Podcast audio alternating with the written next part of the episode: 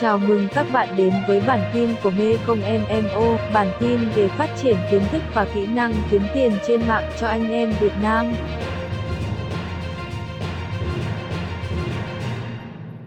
Xử lý đơn hàng gửi trễ.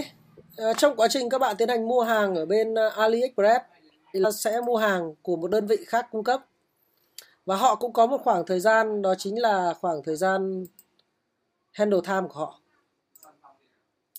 Và như vậy thì trong quá trình đấy nó sẽ xảy ra một trường hợp đó chính là thời gian mà chúng ta đặt order time, à, đặt à, handle time ở bên Amazon là 5 ngày.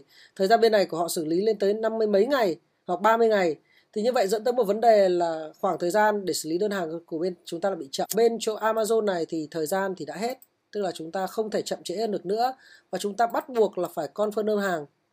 Đây ví dụ như là ở bên này các bạn nhìn thấy là thời gian của tôi là ngày hôm nay ngày 25 mà tôi vẫn chưa mua đơn hàng gì cả. Thì suy ra bây giờ tôi phải bắt buộc phải confirm confirm đơn hàng. Và như vậy thì à, tôi sẽ confirm shipment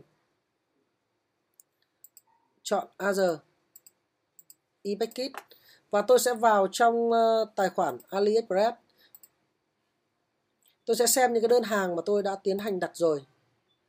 Và tôi lấy một cái mã checker ở đây. Lấy một cái số. Sau đó thì ờ, tôi sẽ dán vào trong này và thay một con số